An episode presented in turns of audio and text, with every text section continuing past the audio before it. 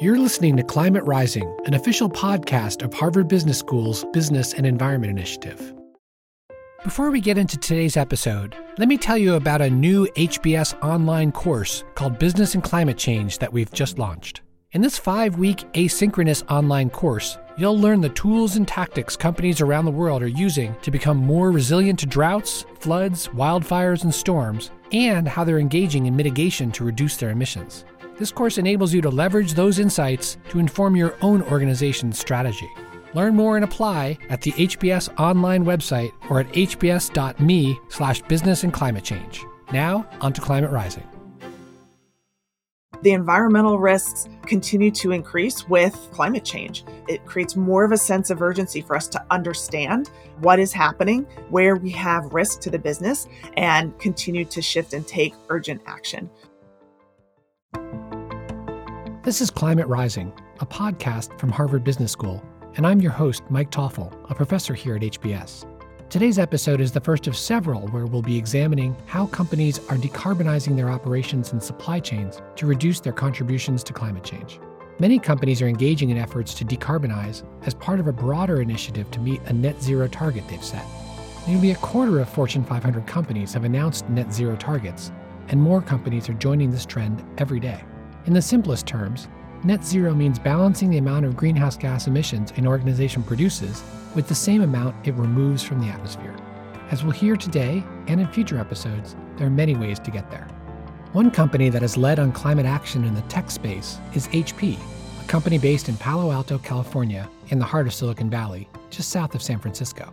It's a Fortune 500 company that produces PCs, printers, and printer supplies and provides 3D printing services. HP is rooted in the Hewlett Packard Company, which was the first tech company to publicly disclose its carbon footprint. Within the past year, HP has announced some ambitious climate goals. For example, the company committed its supply chain to net zero greenhouse gas emissions by 2030 and said that by then, its supply chain would also cut in half its absolute levels of greenhouse gas emissions compared to its 2019 levels. Today, I'm joined by HP's Chief Impact Officer, Ellen Jackowski. Ellen leads the company's strategy on climate action, human rights, and digital equity. In our conversation, Ellen describes how HP's approach to decarbonization includes setting specific goals for its operations, product design, product use, and supply chain. And she notes how HP is paying particular attention to its supply chain because that's the largest portfolio of the company's overall footprint. Ellen also shares some insights into her own career journey and offers advice for those seeking to integrate a concern for climate change into their careers. Here's my interview with HP's Ellen Jackowski. Ellen, thanks so much for being here and spending time with us here on Climate Rising. Thanks so much. I'm so excited to be here with you today. I wonder if we can begin by asking you to describe your title and your role. I'm Ellen Jackowski. I'm the Chief Impact Officer at HP. And what that means is I'm responsible for our strategy across three pillars of work climate action, human rights, and digital equity. So, a focus both on the environmental as well as the social impact that we create as a company. Great. You know, this episode is sort of about net zero. If you can tell us at a high level the journey that HP has been on to its current net zero targets and what those targets are all about. First and foremost, HP understands climate science and believes what the latest research says that we must all reach net zero at the latest date by 2050 and reduce absolute emission by 50% by 2030. We've set some very ambitious and comprehensive goals to that effort. In fact, our net zero goal is to be net zero by 2040, a decade ahead of the science. And this is a path that we've been on for quite some time. HP, in fact, was the first company in the IT industry to publish its carbon footprint, as well as to set comprehensive carbon reduction goals. Very important area for us, a lot of focus and a lot of heavy lifting. You know, our footprint is significant and we have a lot of work to reduce that to net zero by 2040. So in addition to our net zero goals, we've also set, for example, a 75% product and packaging circularity goal. And what that means is 75% of the material used in our products is either going to be reused, recycled, or renewable by 2030. And that is a very tough goal. We're at about 41% today. Getting from zero to 41 was certainly very difficult, involved a lot of innovation, new resin materials, for example, to ensure that they had the same quality and structure and performance as virgin materials going from 41 to 75 by 2030 is going to be, you know, incredibly hard. We don't know, for example, all of the ways that we will reach that goal, but our learnings from going from 0 to 41 have helped pave that pathway to the success that we know we will have getting to 75. Now, of course, ultimately people will ask, why not 100%? And of course, the intention is we need to get there. But in terms of what we felt was incredibly bold, ambitious, and leading in our industry, we settled on 75 as our externally announced goal. I noticed that HP is engaged in the Climate Pledge, some broader programs. Can you say a little bit about what those programs are and why HP has joined them? We can't solve climate change alone as HP. We definitely need the help of others within our industry, across our value chain, and we're looking for innovations to share across other industries as well. Groups like the Climate Pledge really help us do that. We can share our learnings, we can agree to the same types of ambitions. You know, everyone who signs up for the Climate Pledge signs up to be net zero by 2040. And that helps send demand signals to renewable energy providers, for example, that they will have buyers for their renewable energy offerings. It's really a great forum for us to send signals to the marketplace, to take lessons and learnings from each other as we all work on the journey to get to net zero. Many of our listeners will know HP produces printers either at workplaces or at home. Is that the main activities that HP is involved with, or is there a whole other side of HP that most folks won't be familiar with? Several years ago, HP split from the Hewlett Packard Company. So, the company that I represent, HP Inc., we sell printers, PCs, gaming equipment, 3D printing, and so many services that are a part of each of those ecosystems. So, printing as a service, computing as a service. So, that's the scope of our company as it stands today. Great. So, your approach is to create a bold goal with escalating targets along the way? It's a stair step of actions to get us to those ultimate bigger goals like net zero by 2040. And we felt that that one lays that roadmap for us internally. So we know how we are going to achieve it. So, for example, one of the sub goals is to use 30% recycled content plastic in our products by 2025. And again, that's part of that stair step pathway to get to 75% product circularity by 2030 by setting these sub milestone goals for 2025 and then 2030 and 2040, we can demonstrate internally to ourselves and hold ourselves accountable, and then also show to the external world the pathway of how we aim to achieve that. So, again, it's not just some big goal without structure and a very serious commitment behind it. Let's talk a little bit about operations. One of your goals is to reduce your scope one and scope two emissions which are the emissions that you produce on site from any energy that's created and also from the electricity that you purchase. So you're looking to reduce the emissions from that set of activities in your global operations by 60% by 2025. You're making lots of progress in that area. What are the ways in which you've made some serious progress? For us, it's really about aggressively reducing our energy consumption. And the way that we're doing that is optimizing and being much more efficient in our on site projects. And that includes things like on site generation of renewable power. We're also procuring off site renewable power, and that includes renewable energy credits also includes things like utility supplier green power options and power purchase agreements. In 2020, kind of looking at this last year, due to COVID, we didn't really implement any significant capital energy efficiency projects, but we still were able to achieve substantial greenhouse gas emissions reductions because we were adjusting the temperature and the lighting settings and all of those things within our buildings since people were not coming to the office. And that has allowed us to make some progress as well. Yeah, so during COVID, a big transition to work from home or work from anywhere occurred. And I think a lot of people are predicting that for a lot of jobs that people will continue to work from home, maybe not full time, but at least part time.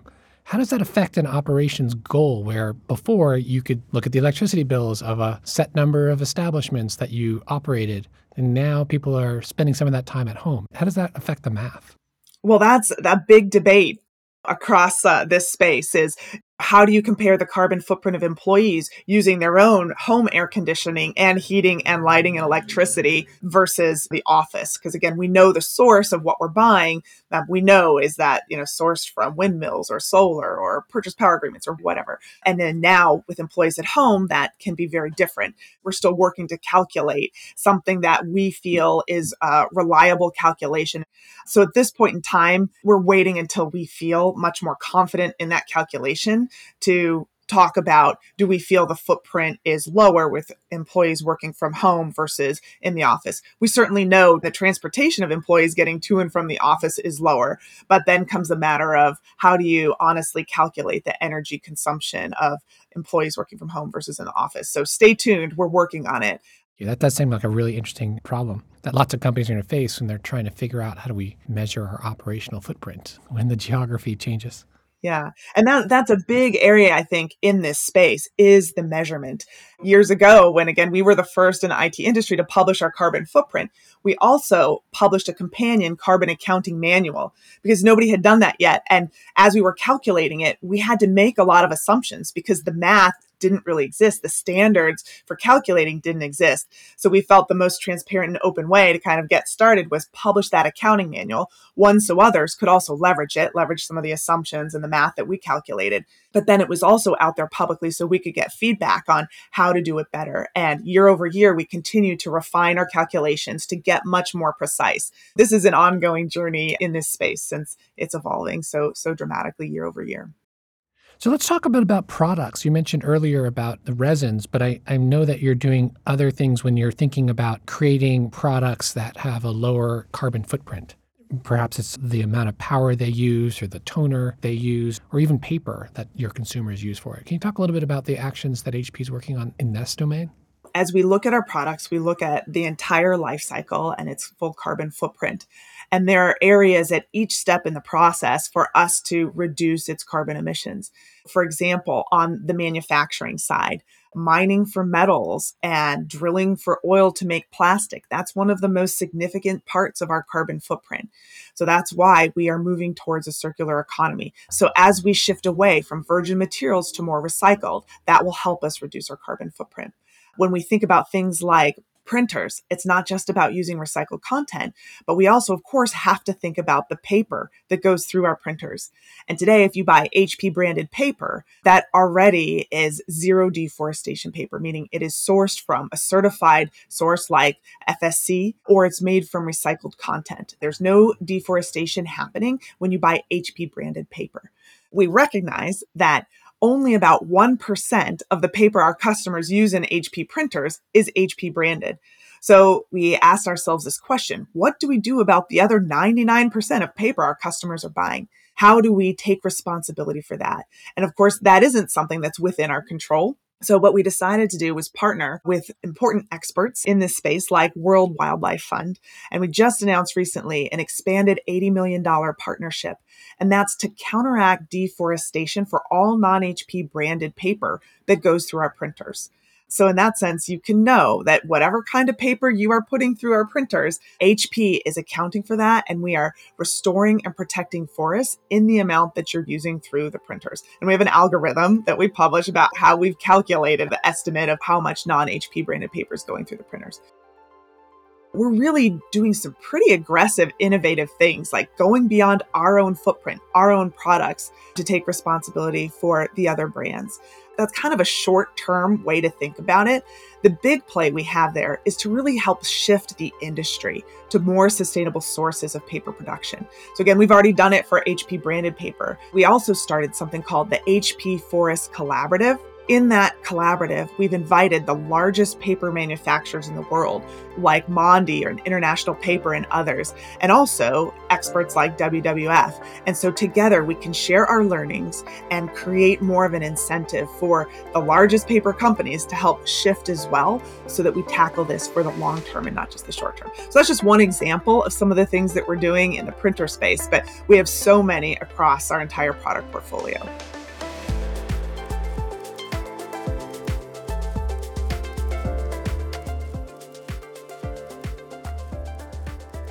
Some of these seem like, you know, this $80 million is an investment. Well, it's a cost or an expense. but I think you're viewing it as an investment. How do you think about the payback on that? Well, I think number one, the message that we can then tell our customers and the confidence that they can have when they choose HP versus choosing another brand, we think that's a differentiator. We're going beyond our own responsibility. We're thinking more broadly about society and the role that we can play as a leader in the space to help change industries and change our entire value chain. And we hope customers recognize and share our values in this space and choose HP because we are doing these things. We've talked about operations and about products. Let's talk about some of the activities you're doing in your supply chain, where I know you have one goal to cut in half your greenhouse gas emissions by 2030. Can you talk about some of your projects in that arena? Decarbonizing our supply chain is a big deal. When you look at our carbon footprint, over 60% of our carbon footprint comes from our supply chain. So the manufacturing of our products, like I mentioned, you know, drilling for oil, um, mining for metals, transporting all of our products, reducing the emissions and decarbonizing our supply chain by 50% by 2030. Again, a very heavy lift. And some of that is within our control, but a lot of that is in the control of our suppliers. We've created lots of deep partnership programs with our key suppliers in our supply chain to start tackling that, giving them learnings that we've had where we've been successful to decarbonize our own operations and how they can leverage that as well. One of the key pieces of that is ensuring that renewable energy is available for all of our suppliers to purchase. That is one of the fastest ways that we'll all be able to decarbonize is by shifting away from coal and other fossil fuels and moving towards renewable energy. So from a policy advocacy point of view, HP has taken a pretty strong stance in that sense. And that is intended to also help our suppliers. Another important component of supply chain emissions is transportation and shipping. What's HP doing on that front? A lot of our customers want fast delivery. And what that means is putting PCs and printers on planes. Well, planes are more carbon intensive than trucking or ocean transport. What we've done in this space is one, start having more open conversations with our customers about you have a choice. Do you want us to deliver this via air or can you wait a couple extra days and choose a lower carbon option? Bringing that to the forefront and having our customers be part of the decision and part of what ultimately their carbon footprint is, is one aspect. But we've also then joined some really innovative partnerships with some of our transportation partners, one of which is Embark, and they're focused on electric trucks and autonomous driving as well.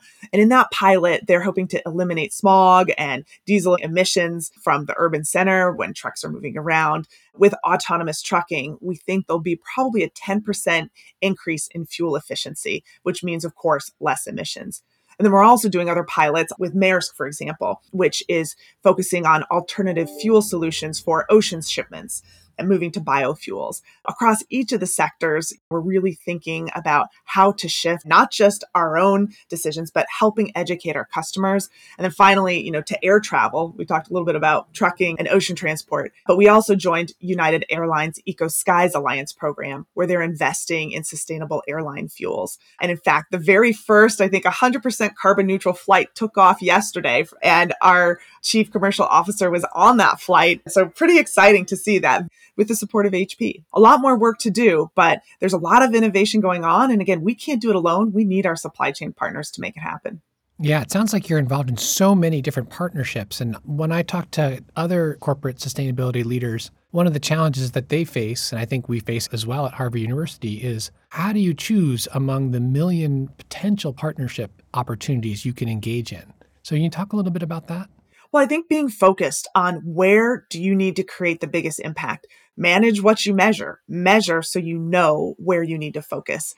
When we think about our supply chain, you know, that that is 60% of our footprint we need to focus there. And that means creating partnerships with our suppliers. So focusing where you can have the biggest impact. Another thing that we've been working on is thinking about some of the quick wins, you know, the innovations that are available today that we can switch to to become much more efficient and reduce our emissions while we're investing in some of the longer term solutions to get us to our goals. So I think it's a mix of those things. A lot of what we've been talking about has been about reducing the impacts of the current products and services that you offer.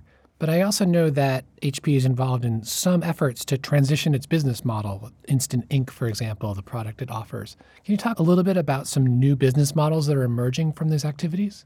When we came out with our net zero goal across our whole value chain by 2040, when we were preparing to go in front of our executive team, you know, to propose that goal, we obviously knew we had to go in with a bit of a roadmap of how are we actually going to do that. And the number one way is shifting our business model. So moving away from selling computers and printers to selling computing and printing. And so when you have a service based model, the incentives are so much more aligned with sustainable production and uh, life cycle that the customer wins, HP wins, and the planet wins. And an example of that, as you mentioned, is HP Instant Ink. So for those of you that have an HP printer at home, hopefully you've already subscribed. But if you haven't, if you're still going down to your local store, Office Depot, Best Buy, whatever it may be, to pick up your HP ink cartridge, know that you can now shift that and subscribe to Instant Ink. And when you do, a couple things change. One, that means HP knows who you are. So as opposed to the larger security packaging you might see in the store, we can reduce the amount of packaging around the product and ship it to you in a much more environmentally friendly way. We also then can include an empty bag that is prepaid envelope. You can take the empty ones, put it in that envelope, put it in the mail. It goes direct to our recycling center where we can then take it apart. Metals come off and we resell that metal on the metal market. The plastic is then crushed and recycled with other material plastic to create a new ink cartridge, refill it, and then put it back on the market. So we have a closed loop recycling effort that ensures when you subscribe to Instant Ink, we get those materials back that we so desperately need to hit our 30% recycled plastic goal by 2025 and our 75% product circularity goal by 2030. Those incentives of Instant Ink and moving to services really are a win for everyone. It's lower cost for the customer. HP is still making good margin and being profitable and sustainably financially. And again, the planet is winning with the environmental benefits. And HP's getting a window on its consumers who may otherwise be purchasing through distributors. So you're getting some data on who actually is purchasing your products and a, a direct relationship. Yes. I want to pivot a little bit. We've been talking on the mitigation side. Let's talk a little bit on the adaptation side. I know that HP recently engaged in a climate risk assessment process. I wonder if you can talk a little bit about that several years ago, you know, there were typhoons in Southeast Asia that hit part of the whole tech industry and created supply chain issues. We are seeing more and more of that. You know, we used to have offices in Houston where they repeatedly were flooding. We've since moved locations of those offices, but the environmental risks continue to increase with climate change. It creates more of a sense of urgency for us to understand what is happening, where we have risk to the business, and continue to shift and take urgent action. Not only do we then need to do things like think about resilience and redundancy in our processes and in our supply chain, but as well how to continue to just aggressively reduce our carbon footprint and our impacts on the planet.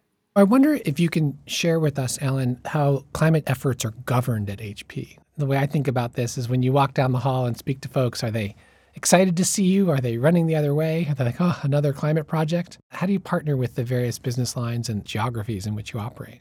Well, it's probably a bit of both, but I think in general, most of the employees at HP are incredibly excited and proud about our work in this space. And in fact, we were just named the number one most responsible company in America by Newsweek for the third year in a row. People are cheering, maybe not in the hallways because we're not all going into the office today, but from home and from wherever the messages flowing through are awesome. So the pride that that creates across the company, it's pretty amazing you know, in terms of how it's governed, it really starts with our board and our CEO. They are just incredibly committed to all of the big, bold goals that we've set and ensuring that we stay on track year after year and ahead of all of the trends that then trickles down to all of the direct reports of our CEO. So we've set up a structure where every single part of the HP organization has a leader that is responsible for sustainability in that organization, a leader in finance, a leader in our PC business, in our print business, in marketing, in communications, in legal. So you name it, every single part of the company has a leader that is tasked with driving the sustainability strategy in that part of the organization. And that all then ladders up to the aligned strategy we have at the corporate level. But we've gone beyond that this past year. In uh, early 2021, we actually changed our performance management system for all 53,000 HP employees. And we created the opportunity for all of them to set a sustainable impact goal in Workday, which is our performance management system. The concept is sustainability is not the responsibility of the sustainability team. We are way too small. We will never hit those goals if it's just this tiny team. We really need the full power of the whole company. And that tone has been set from the top from the board and our CEO all the way down, where there is this expectation and an opportunity for every employee to be part of this change. And we need them. Kind of like HP as a company can't do it alone. I certainly can't change HP alone. We really need everybody working together towards these big goals. I wonder if you could share with us a couple of examples of how individuals in the various areas, uh, marketing or procurement, have set their own performance management goals around climate impact.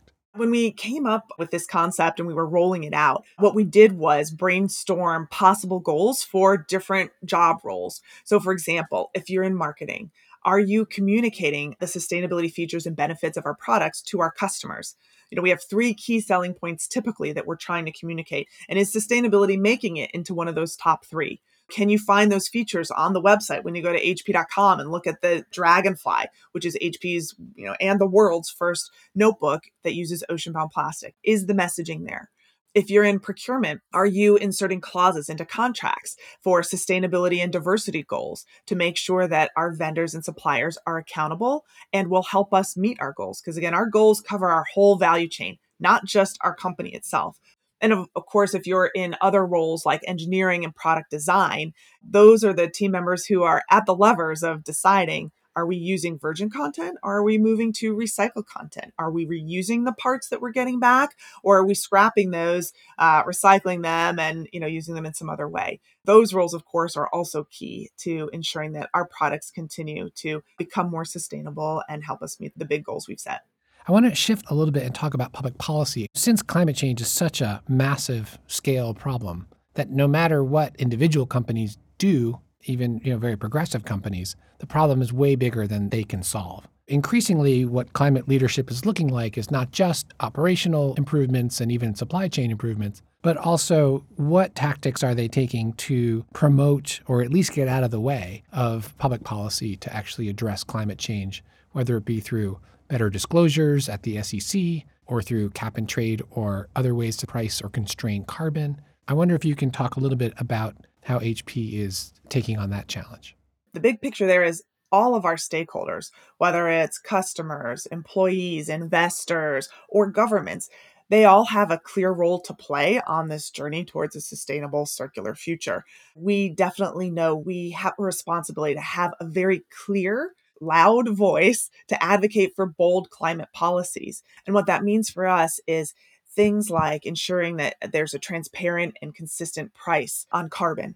That's something that, again, will help level the playing field, help us all then measure and manage according to the big targets that not just HP, but our competitors, others within the industry, and across the industry can hit. We also are advocating for the elimination of fossil fuel subsidies. So that price on carbon is going to help us achieve the deep emissions reductions. Those elimination of the fossil fuel subsidies will help us transition globally to renewable energy. Kind of like I mentioned, we need our suppliers to transition, but they can't transition if it's not available. So we need to put all of the right incentives in place, including public policy, to make that happen. We also need incentives and investments for clean tech innovations. And we also support and are waiting eagerly for the SEC's announcement around mandatory externally validated disclosures of scope one, two, and three greenhouse gas emissions that are in line with climate science lots that we are looking towards governments to do to help us achieve our goals and do what we all know we need to do to combat climate change. Now, you came back recently from the Glasgow UN Climate Conference of Parties, or COP. What was your experience there? I've been to, I don't know, maybe four, or five, or six COPs. This year was dramatically different than the others that I've participated in, not just because, of course, it was happening during the pandemic, but that the tension was more palpable between developed countries and others. The youth voice, of course, was louder than ever before, and I think taken more seriously than ever before private sector showed up in strength, which was awesome to see. My colleagues in the business community were more vocal than I've seen, you know, and present, encouraging some of the policy transitions that we just discussed. And then the indigenous communities, of course, also play a key role. And I think there's a lot of coverage of that as well, saying that while yes, they're at the COP, they still don't have a strong enough voice and aren't fully at the table as they need to be because they are likely the first to feel the effects of climate change and are at a disadvantage compared to some of the other decision makers. So I think that tension that sense of increased urgency like never before. I mean, that's what I absorbed and have done to try to bring back with me inside HP. How do we accelerate our work? We're already looking at these big targets that are going to be difficult to achieve, but we need to act right now. And COP26 just continued to reinforce that sense of urgency. In a way, sad to know that those voices need to keep getting louder, but also maybe there's some optimism that actually some of the forces are aligning around enthusiasm for more aggressive policy. Yeah, you know, that pressure I think is a good thing. We need it to change, right? Kind of like the signals that our customers are giving us, bring it on. You know, if you're thinking about buying an HP, tell us what sustainability features and benefits you want and you expect from us. It will help us change faster. We already have plans to do it, but your voice contributing in is going to help. If you're an investor and are seeking changes in our company, all of that is, I view, positive pressure to help accelerate the work and help us justify why we are making such big investments in this space. We know again the science is clear, but there are costs to all of this. And so we have to figure out how we transition in a way that again is financially sustainable for the company as we go through this very significant transition. And we think we've found a really good path to do that. But again, this pressure will only help us do it faster.